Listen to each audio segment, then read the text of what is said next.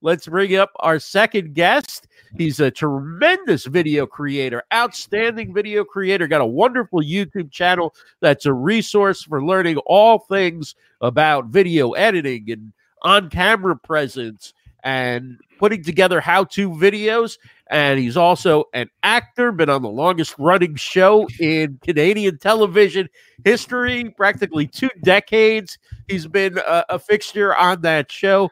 And he's Michael Kinney Media, and he's putting together a mastermind group to teach people and help them elevate their video creation. And I'm sure it's going to be fantastic. Michael, welcome so much to Livestream Deals. Well, Ross, thank you for having me, and thank you for that great introduction. And I have to tell you, literally 30 seconds before you were coming to me, my microphone just stopped working. So I had to quickly get out of the green room and swap another mic in, and so here I am. But looks like you went with the Samsung Q2U. Yeah, I did. Of course, from your recommendation from many moons ago. But it is my backup. I always have it handy on my desk here, just for situations like this. It's a great backup. I use it as a backup. I mean, if I can't. Something isn't working with the audio interface of the computer, they're not working together, you can always grab that digital mic, that USB mic, and plug it right into the computer and get right back on. And your audio sounds great, as it always does. Tell us about the mastermind community that you're putting together and what you hope to achieve with that. Sure.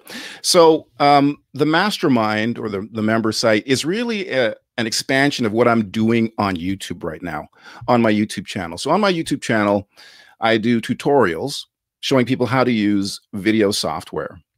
But I try to make it very approachable. And it's really focused on people who aren't necessarily tech savvy. So I'm really showing the details, but I'm doing it in a way that people can actually learn.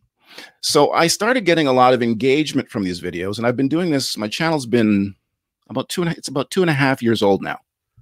So I get a lot of engagement in the comments from people. It's really great. And I try to engage back, and I start getting into the conversations, but I realize that I can't really deal with people's problems, concerns in the YouTube comments really effectively. And so I thought to myself, well, maybe I need a space where I can really interact with people on a different level. So I thought to myself, well, should I do, courses or something like that? And I thought, well, again, there's that situation where you're delivering content, but a lot of times, particularly with video, which, it can be complex. There's a lot of follow-up questions, and you end up having a conversation. And that's really how people learn effectively. So I decided, well, why don't I create a community around video creation that's really practical video creation, and it's for primarily a non-techie audience. So that's where the idea came from. It sounds great. Can you talk a little bit about some of the elements for a non-techie audience that goes into creating videos that they can learn through joining the member community? Sure. So the sort of the bedrock, or the main aspect, will be mini courses, because you do need content. And I've found with video creation, people like to watch the content again and again. So when you have sort of video on demand content, people can go through it, play it back, stop if something doesn't make sense. And so that's the bedrock of the membership, or the mastermind. Then the part that's really exciting to me is the community forum, where people actually get to interact. We get to talk about things. I get to answer questions, take it deeper, and really help people with their problems and issues. And also where people can sort of share ideas and their experiences around video creation. And then the third element will be a live monthly mastermind Q&A. So things people may want more information about, something that's happening, say, in the forum, or maybe people have a specific topic they want to cover. Like, say, for example, how do I make a video marketing funnel for YouTube? So in that case, I put together a very focused session and have a Q&A. So I'd be teaching a bit and then taking people's questions. Right. So those are the three major elements of the mastermind. Where do you think most people need help when it comes to improving at video creation, particularly in the type of videos that tend to succeed on YouTube? That's a good question. There's a number of, a number of areas. I think one is planning, being strategic with your content in terms of your information and how you structure that, so that you're capturing an audience's attention and their interest, but also delivering the value. Very important. And then the second thing, and I know you'll appreciate this, the biggest challenge I see people have is audio. When you're making videos where you're trying to teach people things or even give them information, audio is critical because we get the majority of the information from the audio track. And you've probably heard before, people can excuse or will excuse mediocre video, but that audio is just a turnoff. And I think so, a lot of times people aren't aware of it. And I don't blame people because I don't think they do it purposely, but I don't think they're aware of it. For example, you'll see people, they'll have a DSLR camera that's about 6 feet away from them, and they'll have the boom mic on it, and they'll talk, and the sound's very echoey and boomy. Right. Now, you can hear what they're saying, but there's something distracting about that reverb and echo and that boominess. And it cuts down on the intimacy of the connection you're trying to make with the viewer. So I know I get a lot of comments from people on my videos. What mic do you use? What are you doing for your audio? So audio is a big part, and it really does. Good audio can really elevate a mediocre video. And you sound tremendous as always, and you're using a mic that's pretty much in the ballpark for most video creators to be able to afford, and for the least technical people to be able to plug into their USB port in their computer and start using with a couple of clicks on their settings. And so it really, a lot of the money goes into, like you said, the very expensive camera equipment, but the audio side isn't that expensive when it comes to getting something that works and gets you in the game. Now, you can spend a lot more and incrementally improve it, but to get good quality doesn't have to cost a lot or be technically challenging. No, and it's kind of the, I would say, through line in my YouTube channel. The tutorials that I do, I typically, for the most part, do them on software that's either free or open source, that, for example, on the Mac, that came with the Mac, right, and other very inexpensive video creation tools, even things like PowerPoint, for example, to make video. And I think people appreciate that, wow, I don't need all this expensive stuff to make a good video. It's funny you mentioned this microphone, because I was doing a live stream the other day on YouTube on my channel, and I was using this microphone, and I said, this mic is very inexpensive and it does everything. It sounds good. You don't have to worry about a mixer. It plugs right into your computer. You can hear your computer sound back through the microphone. So it's a USB audio interface and a microphone together. Right. So it's, you don't need a lot of stuff. And I think that's a barrier for some people. They become overwhelmed with the equipment and think, oh, in order to make a good video, I'm going to need to buy this expensive camera or this expensive microphone. I'm going to need this expensive computer and this expensive software. And it's just not true. Yeah. I mean, I think the essentials, and I think maybe with video creation, there's a few other things, but with live streaming, it's an inexpensive external webcam like a Logitech C920. It's a Samsung Q2U or an ATR2100. And you're pretty much good to go. An inexpensive boom arm. Now I have a more expensive one because this is a heavy mic. Yeah. But you can get the boom arm, the foam windscreen, and I think they actually come with it with that mic. But a little over $100, you're pretty much good to go to get good quality. And then as much as anything, it's the platform for live streaming. It's the platform that you use. If the platform is stable, and I think I came to that realization after watching some of the International Podcast Day broadcasts, that and seeing people using all different kinds of mics. Yeah, I saw that. Yeah, people around one mic, seeing people not using a mic, seeing people using expensive equipment. And I realized that the equipment makes this much difference, but using a stable platform versus using one where the video's buffering and the audio's breaking up, that's the big difference, I think, now. Yeah, exactly. You know, it all comes down, I learned through my 20 years working in professional broadcasting, people are always asking, what's professional quality, you know, broadcast quality? And I tell people, it's, the goal is to minimize as many distractions as possible so that the people become engaged in your message. Right. So it's not about having the most expensive stuff.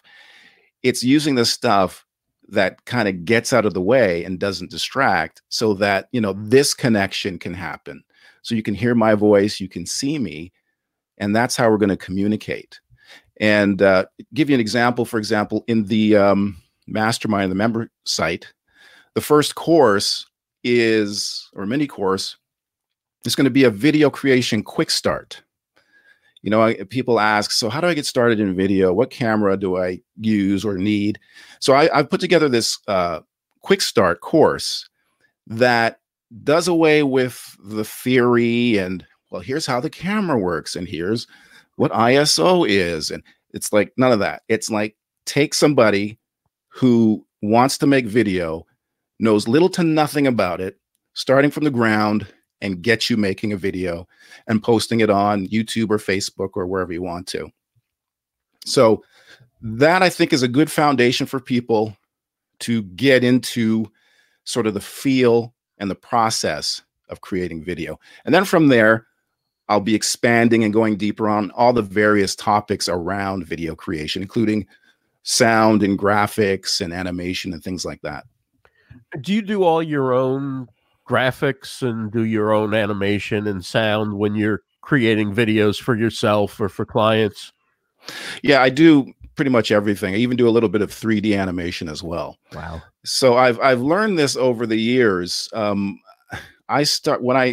kind of went independent around 2000, year 2000, believe it or not. And I started working on a television drama, and it was just me.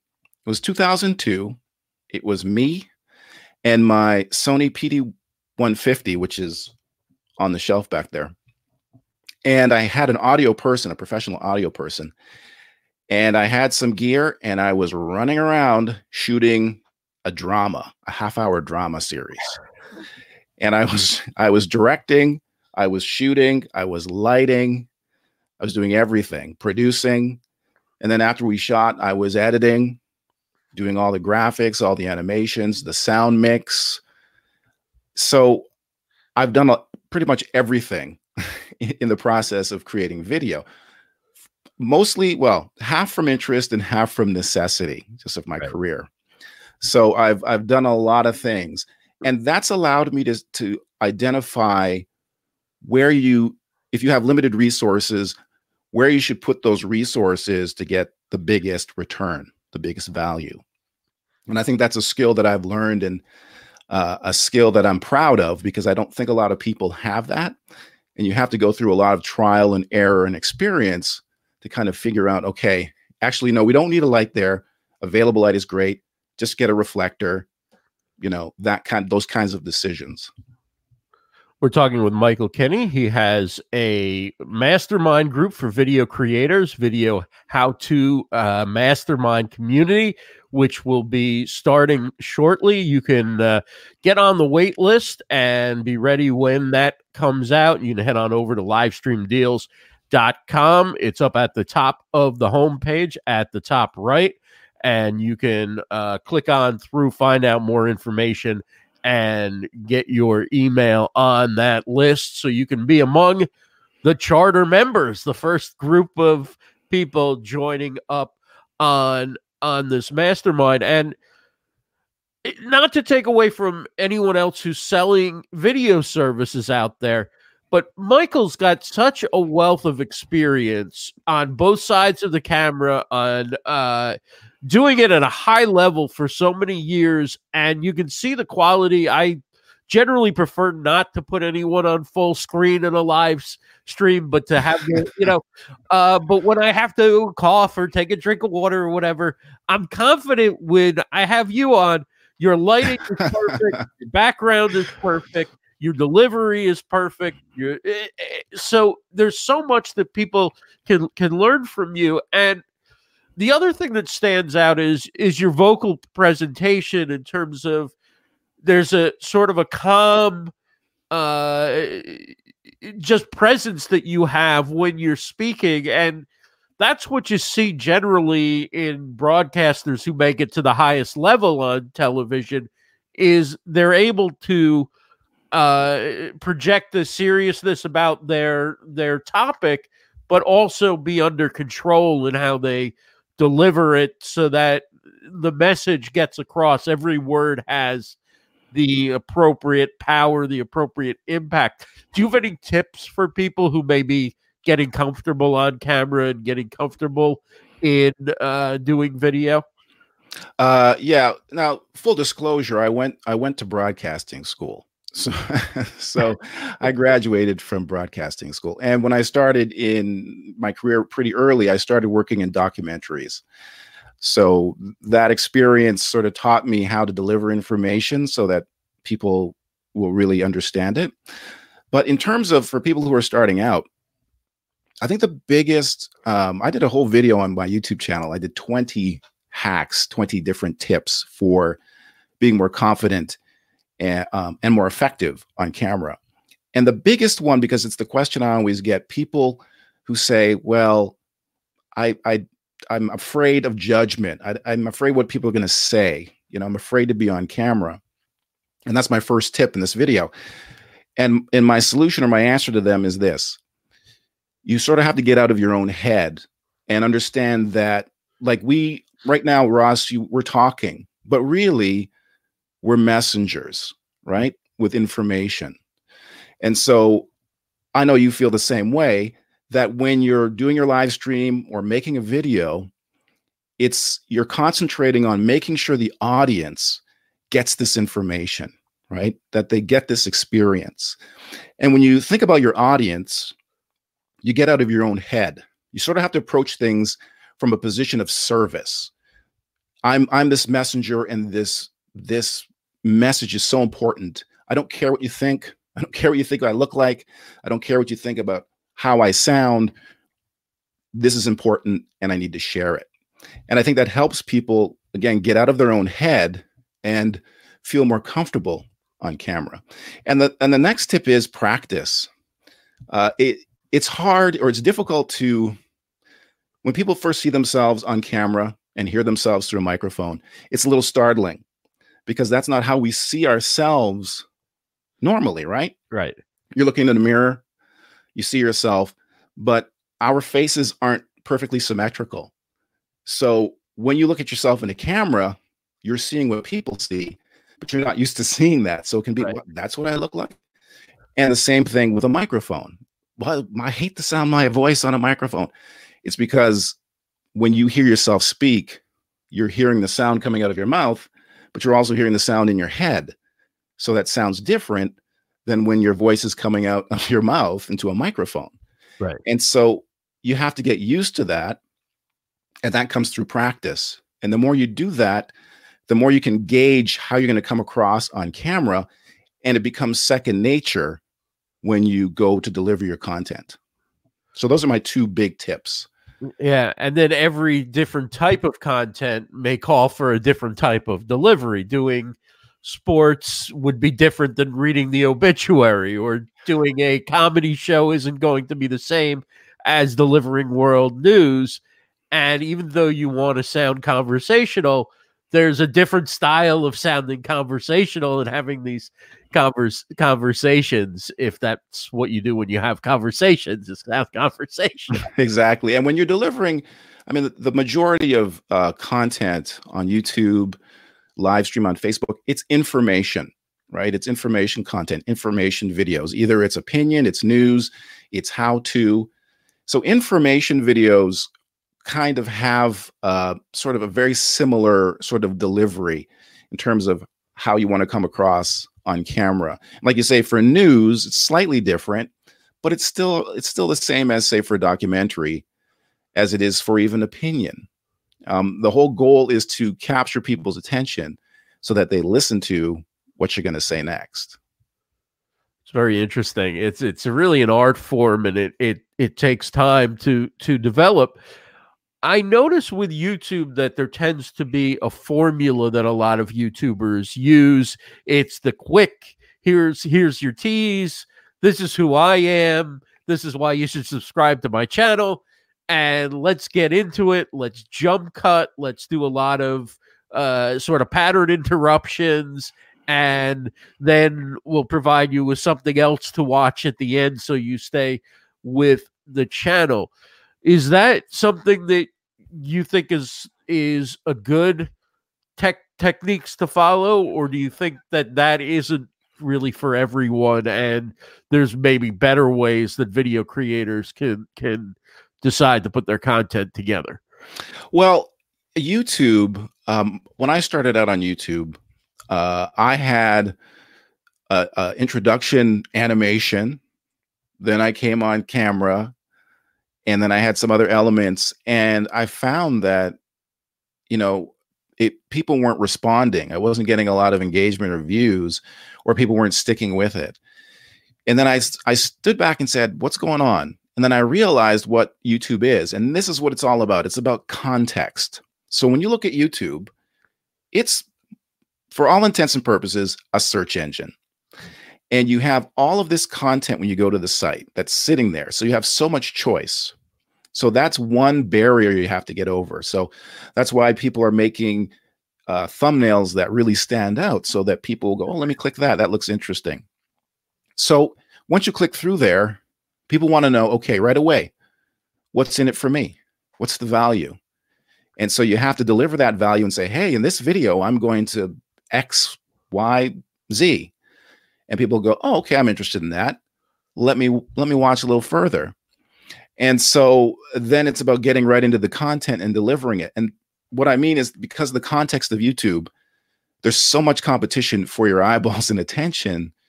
You have to grab people, and you have to tell them the value they're going to get from watching your video right up front, because people have no patience. People talk about the attention span. They say goldfish. We have... Well, what that means is not that we don't, it's not that our attention spans are the length of a goldfish's attention span. It's it's the amount of time to grab our interest is the attention span of a goldfish. So 8 seconds or whatever it is. And people will make a decision. I'm interested. I'll go further with this, or no, I'm not interested, and click off. So that's YouTube. Now, on your own website, where you kind of control the context and the environment, that's a whole different thing.